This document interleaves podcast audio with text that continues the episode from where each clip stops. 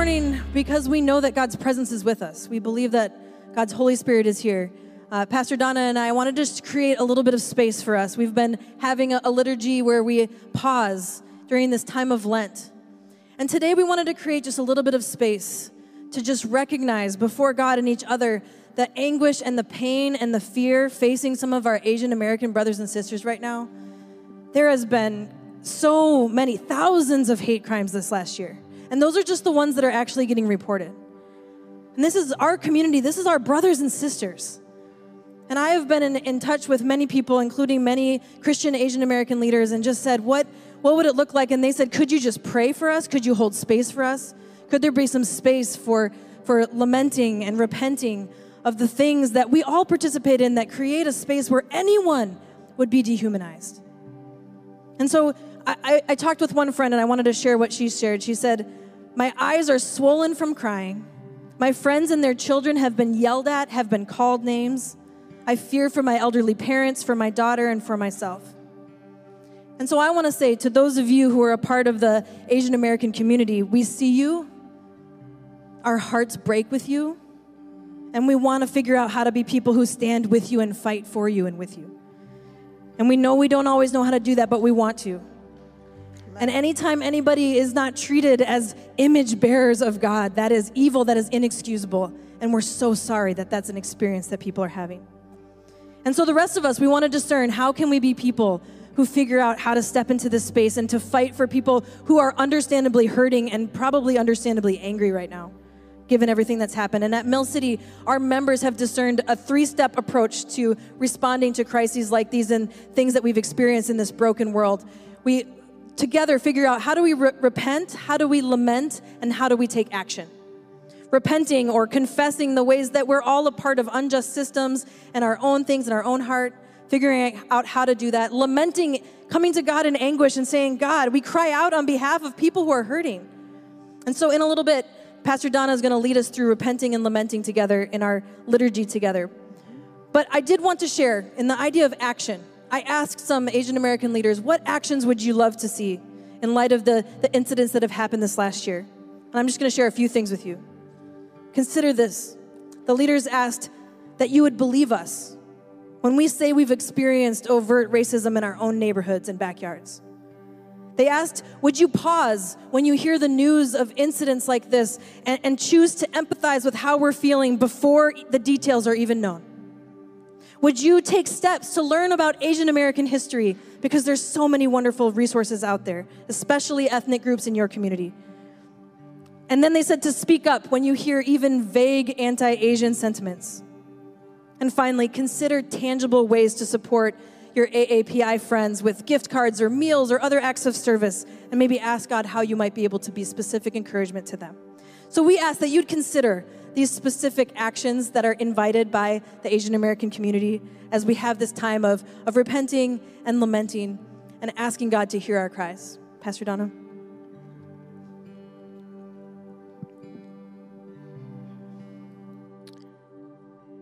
These next Sundays, leading up to Easter, are part of the Lenten season.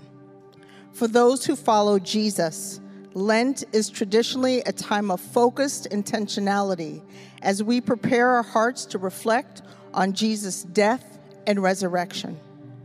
Lent involves the practice of surrender, letting go of what many dis- may distract us from the hope we have and holding on to Jesus. Each Sunday leading up to Easter, we're going to take time to surrender and remember through song and prayer. Let's pray. God of mercy, we come to you confessing that we have not always honored the image of God in others and even in ourselves. The Asian American community is suffering, and we confess that at times we choose apathy over empathy defensiveness rather than coming to the defense of those who are oppressed. We repent of what we have done and we have left what we have left undone that holds us back from joining your work of justice and making wrong things right. We ask for your mercy and we thank you for all you have done for us, so that we may be healed of brokenness. We surrender as we remember. Christ has died and Christ is risen. Christ will come again. God of justice, we bring to you our lamentations, our cries of sadness, anger, and pain. We specifically lament the suffering inflicted on the Asian American community this past year and the horrific murders of six Asian women and two others this last week. God, we beg you to comfort their families. Our hearts are broken for how this and other crimes bring deep fear to so many. God, lead us in how we should join you in making wrong things right. Help us to hold on to your wisdom and leadership as we take action to love our neighbor as ourselves. We hold on and remember. Christ has died and Christ is risen. Christ will come again. Come on, sing that one more time. Christ has died and Christ is risen. Christ will come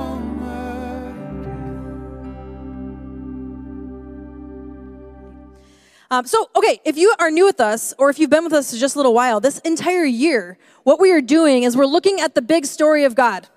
What we also refer to sometimes as the meta narrative. That's kind of the technological term for it. With the kids, we call it the big God story.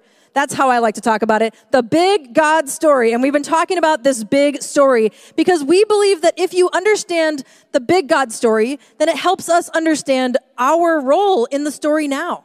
As we are people who are joining in what God is doing in the work of redemption in the world and being a part of making wrong things right and, and seeing people come to know Jesus, this is part of our role in the story.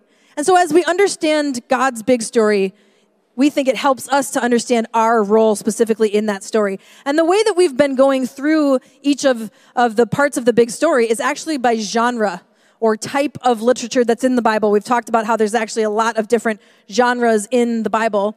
And right now, we're actually in the law genre, the law genre. And I would suggest that this genre is one of the trickiest ones for us because it's so different than any type of genre that we have today.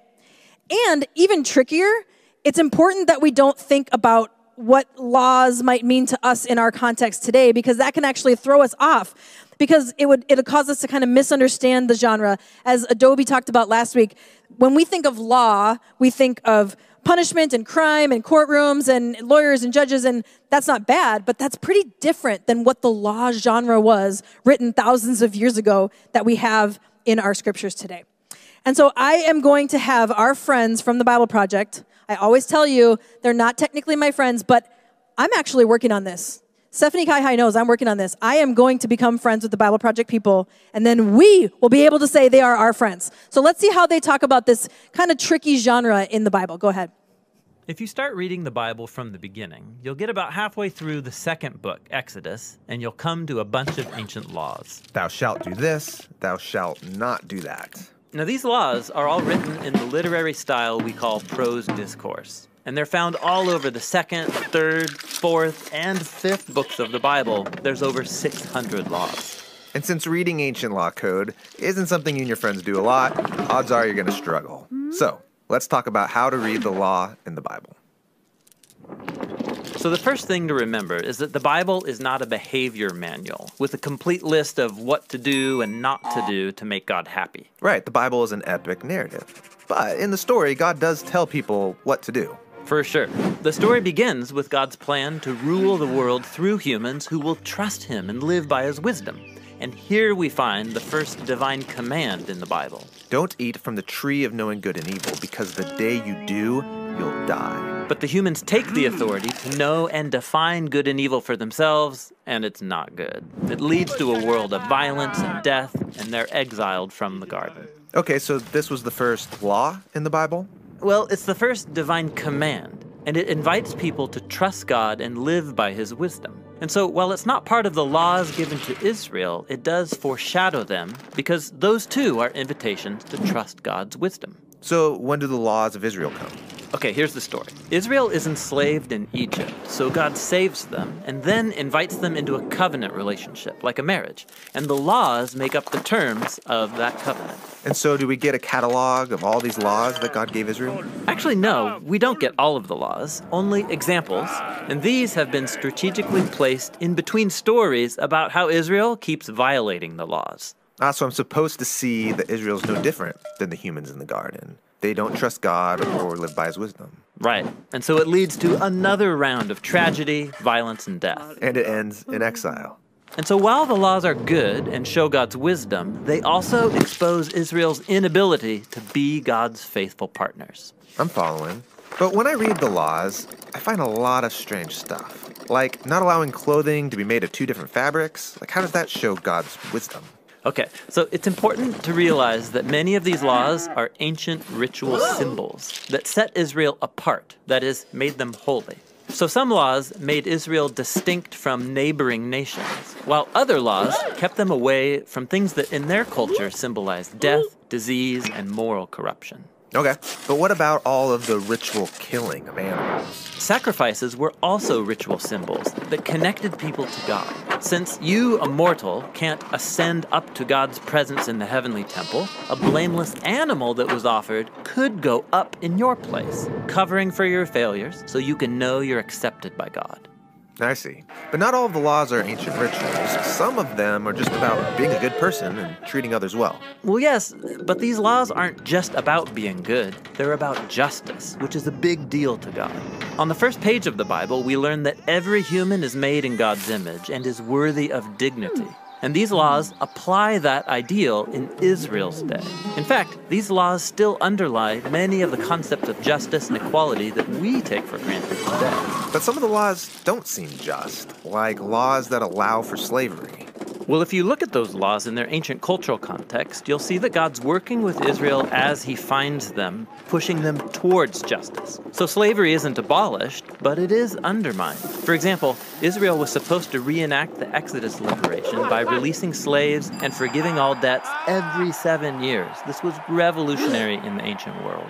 All right. Okay, we're gonna stop there. There's there's even more of that video and so many more. Um, but my friend Tim from the Bible Project, he said something interesting. He said that the law was an invitation to trust God's wisdom, an invitation to trust God's wisdom. Now, when I read through Leviticus, it doesn't always seem like that, and that's because I mean it seems confusing to me a little bit. I'll be honest, and, and the reason is, is as Tim also said, the ancient cultural context. You heard him say that a few times in the video. The ancient cultural context.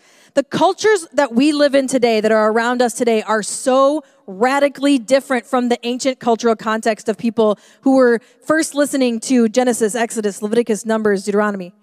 It's so different. It's like a world away. And we could study for a long time, and I, and I encourage that, and I love studying to try to get my head around what did this original audience understand when they heard Moses or others read these words for the first time and listen to these words for the first time? Uh, it could take us a, a, like a whole life to try to understand how that original audience would have connected with the laws, with the sacrifices in different ways. And we have some great information about that. And it's great to study that. But it's also good for us to just zoom in a little bit and say, okay, okay, even though we could talk about that for a long time, what does this mean for us today? How did the people then experience something? And how does that help us understand our experience today? That's the, the hermeneutical process, how we can understand what it means for us today. And that's why we're having this conversation, God makes a way. God makes a way, this conversation around the law genre. We're looking at these four major sacrifices or offerings that Israel was supposed to make in order to stay connected to God and to show God that they trusted God's wisdom. In the video, Tim said sacrifices were ritual symbols that connected people to God. Sacrifices were ritual symbols that connected people to God. Now, I'm sure you will all agree with me that the idea of burning animals as a ritual pleasing to God is really far away from our cultural context. At, at least it is for me. But think of it this way the sacrifices were how God made a way for the people. God has always made a way for humans to stay in relationship with God. no matter how hard humans made that, God has always made a way for humans to stay in relationship with God. Look at this slide I want to show you that shows these four major sacrifices or offerings that we see primarily in the book of Leviticus and see how God is making a way through these four things.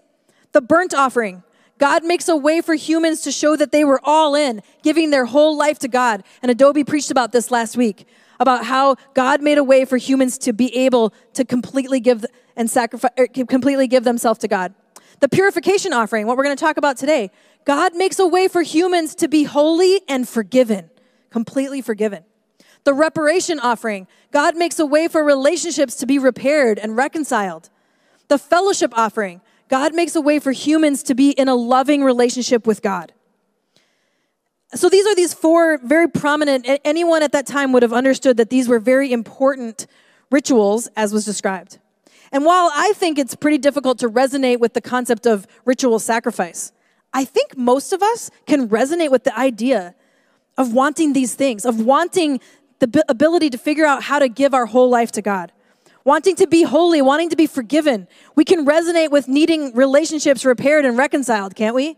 We can resonate with wanting to have ultimately this loving relationship with a God who loves us. The people then wanted these things too. And at that time, even though it's hard for us to get our head around it, that was the way that God was making. That was the way that God was making a way for them to experience these important and critical things. Jesus didn't come to abolish these laws and sacrifices, he fulfilled them. Jesus made that very clear. If you have a Bible, you can look at Matthew 5. There's a, a, part of this famous Sermon on the Mount that some of us have, have read before, where Jesus is speaking to the people who would be very familiar with the law genre, much more familiar with it than we are. And this is what he says. Let me read it for you Matthew 5. Matthew 5, 17 and 18. In the midst of the things that Jesus is saying to the people, he says, Do not think that I have come to abolish the law or the prophets.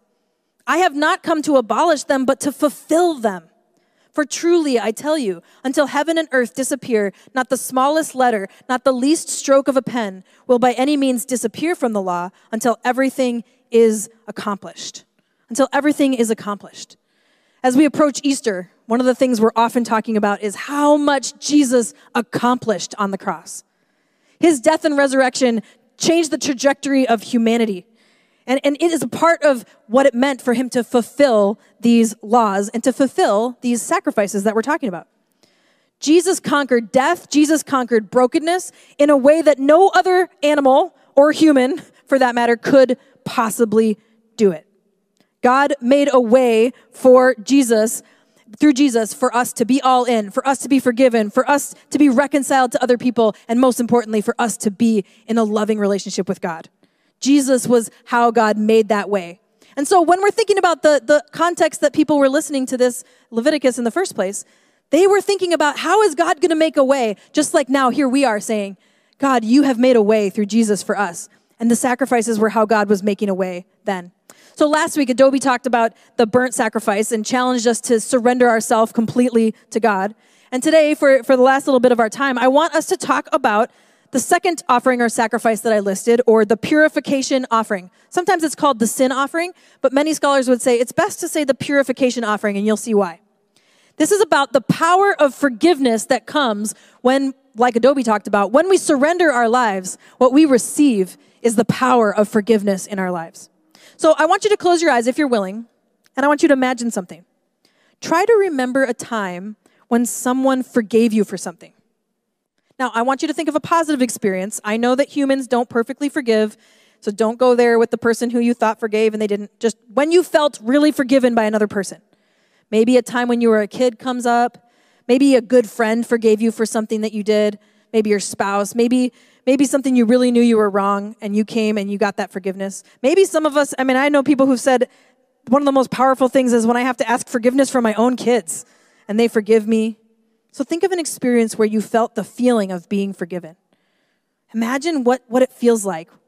What does it feel like to be forgiven, truly forgiven, even by other people? Okay, you can open your eyes.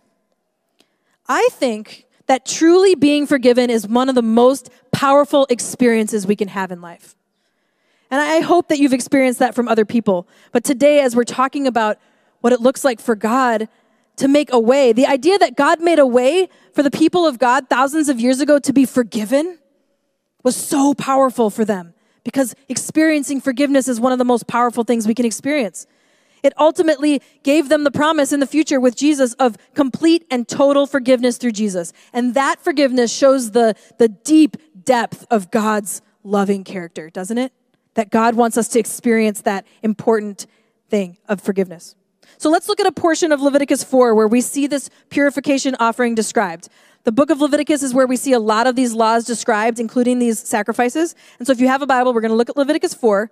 Now, if you were with us last week, Adobe read an entire chapter of Leviticus. Who was there for that? Some of you are like, okay, well, I stayed through most of it. Now, I am not as hardcore as you, Adobe. I'm just going to admit that. So I'm going to read a few verses. So stick with me on it, okay? This is actually a pretty repetitive chapter because when these sacrifices were being done, it was very important that people paid attention to the specifics, okay? And so that's why it's repetitive. So I'm just going to take one snapshot Leviticus 4 27 through 31. Listen to me read that, and uh, you can follow along on the screen. Leviticus 4 27.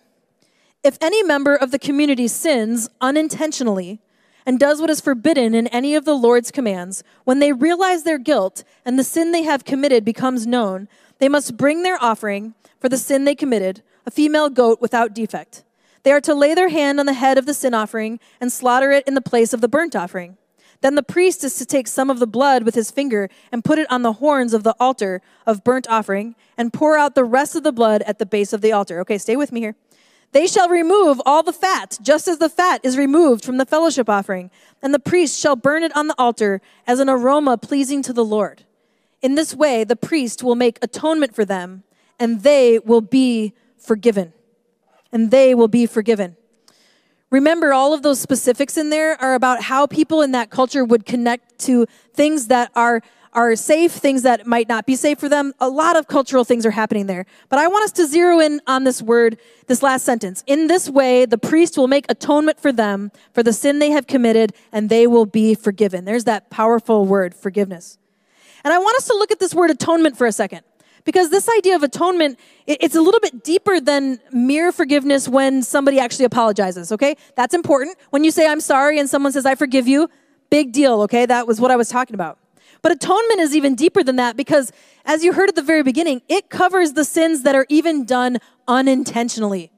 The things that we might participate in that we don't mean to do unintentionally. So, four times in just that chapter of Leviticus 4, it mentions a way for forgiveness for the sins that people did unintentionally. And we see that in our own lives, don't we? I didn't mean to take that pen from the bank, you know? Or worse, there's things that happen and we don't mean it. We don't do things, un- we do it unintentionally. Wrongs that we commit against God, against other people, sometimes even against ourselves, where we're not honoring the image of God in ourselves. And sometimes we don't even realize it. And sometimes we don't even have it brought to our attention in the end. Sometimes we talk often here at Mill City about how the systems in the world are very broken. There's personal and individual sin in this world, as we know from what God's story tells us, but also the whole world is broken. And so that means all the systems are filled with brokenness and all the different things that we participate in are, are broken. And we want to be a part of changing that and helping see God's kingdom come in that. But in the midst of it, we need to be forgiven daily because we're participating in this all the time. We can't escape some of these systems and these unjust things that are happening all around us. We're kind of like swimming in the brokenness in this world, aren't we? There's some amazing things, but in the midst of it, we're kind of surrounded by the brokenness. And so God is God is forgiving or atoning or giving forgiveness even for those things that we didn't mean to do, that we didn't even choose to do. And that's the power of God's forgiveness. It covers even the things that we don't know that we're doing that cause us to fall short of God's holiness. Okay, let's talk about holiness for a second. That's not a word I use in my everyday language. Do you? talking about people being holy? That concept is super critical here. You heard it in the video too. Earlier, I was saying that God's promise of complete and total forgiveness shows the depth of God's loving character. And God is a deeply loving God. But God is also a God who is holy. And that means uh, set apart, they said in the video, or utterly unique, the most different and unique. God is so good or so holy that it's it's dangerous for anything that is not as good to come close to the power of God because that's just how good God is. It's like the, the goodness will just like obliterate the, the things that aren't holy. So God made a way for us to be holy, to be purified is another word, the purification offering, so that we could draw near to God. Think about this for a second. That we could be as though we are free from anything, any of that brokenness that we meant to be a part of or that we didn't mean to be part of, that we know about or that we didn't know about, that we get to approach God as if that's not our story. Jesus fulfilled the law so that we too can be as though we are holy and as though we are pure just like God. But not, not because of anything that we did, but by accepting what Jesus has done. Now, this is important here. I want you to listen to this because our own efforts to try to become pure as though it's something that you could achieve, it's super damaging because it's not what God has for us. God knows we can't do it on our own. That's why Jesus did it for us. Some of you might have heard of or experienced what we sometimes refer to as purity culture. Um, I've talked about this before, but it's a label given to the way that the church at times has focused kind of obsessively on this idea of sexual purity. It's a whole thing. We could talk about it for a long time, and I don't want to do that. But I just want to say this there's a problem when people who are forgiven by Jesus are desperately trying to make their own way to holiness and purity. That's not going to go well. I mean, when we experience God's forgiveness, I hope that this would be true for you too. When I experience the forgiveness of God, I, I feel overwhelmed with gratitude. And that makes me want to live like Jesus. That makes me desire to live a life that is set apart and holy. But beware the moment that you think you can achieve holiness or purity on your own effort alone. The power of the Holy Spirit is what helps us live more and more like Jesus. But this kind of purity that's talked about here, it's more than just merely talking about sexuality. It's bigger than that. It's about our whole lives. It's our whole lives. We are made in the image of God, which is an incredible thing, but make no mistake, we are nowhere near as incredible as the level of goodness of God. Not without Jesus. Yet Jesus made a way for us to approach God as if we were just as pure, just as holy, and as good. Did you just let that sink in for a minute? Jesus made a way for us to approach the most holy and good God, to approach, to come near to the most holy and good God. We can approach the most creative and beautiful and powerful and loving being as though we have not one little blemish, as though we have not one ounce of brokenness, not one little inch of selfishness or greed or lust or hate or jealousy or pride or racism or prejudice or malice. Because we know we have those things in our hearts sometimes, don't we?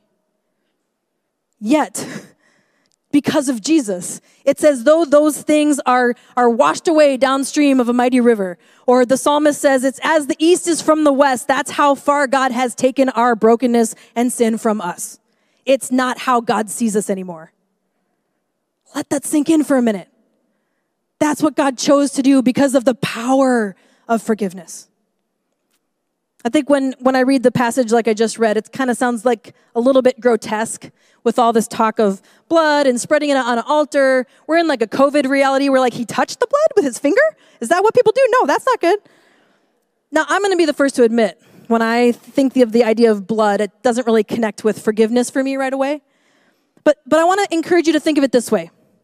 In the ancient culture, ancient sacrifice and blood represented life. And not just, I happen to be breathing today, but life to the full. Brokenness and sin hold us back, right, from living life to the full. Earlier, I mentioned that you could think about how powerful it is to experience forgiveness. But think for just a second about how terrible it feels when you're not forgiven. Don't think about it too long, but when you think about how terrible it is when you're not forgiven, it's like the life is sucked out of you, isn't it? But when you are forgiven, you have a new lease on life. It's like you get to start over. Jesus made a way for us to be totally and completely forgiven. And if we accept that Him giving His life can give us our life back, then no more blood needs to be shed, no more lives need to be given for us to be truly and eternally alive. No animals, no special rituals by priests, no more barriers between us and God. We don't even need to be able to know all the things that we need forgiveness for to be totally and completely forgiven. Thank goodness. At least I think. And we can receive all of that forgiveness from God, but it will cost us something. What is it that God wants from us in return? God wants our hearts, not our perfect sacrifices. God wants our hearts. Not trying to show how hard we're working for purity. God wants our hearts, not our perfect actions of justice or righteousness. Those are good things, but God wants our hearts. That's all that Jesus wants in return, but it's it's a lot, isn't it? To bring your whole self to Jesus.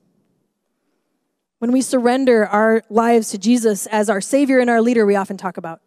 We give him our hearts. And Jesus, God wants a relationship with us, but God also has a responsibility for us because now we have an opportunity to live like Jesus, to be empowered by the Holy Spirit, not to earn salvation or holiness or purity, but because Jesus has done it all for us. We're set free to join in because we could never do it on our own. We live into our kingdom responsibility not to earn forgiveness, but because of it.